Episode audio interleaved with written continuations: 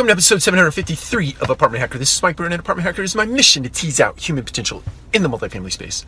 So, artificial intelligence, want to talk about unconscious bias that can be baked into AI. So, underpinning all of artificial artificial intelligence, right, is um, man-made, woman-made algorithms that actually drive uh, the deeper parts of uh, machine learning and deep learning. And so, um, it's it's important to understand that when somebody, a person, writes a piece of code or an algorithm or a math problem and applies it to a broad set of data, it unconsciously has bias baked into it in the sense the person who actually authored that uh, particular al- algorithm or that particular piece of code um, unconsciously bakes some things into the math, right? And so it's important when you're thinking about artificial intelligence and how you apply it to your business in the multifamily space, especially because of fair housing laws and things of that nature, that you're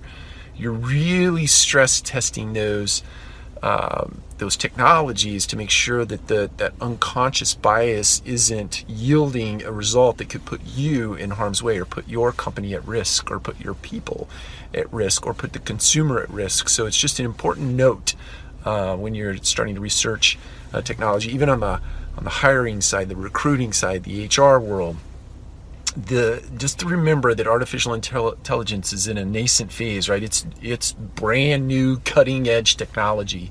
In some cases, it's even, it's even bleeding edge technology, and so for all the hype there is around artificial intelligence and many people out there just trumpeting things they don't even know and they don't even understand just because it's fun to do it um, and it and it brings attention to them you got to be careful about what you're putting in place. Take care. We'll talk to you again soon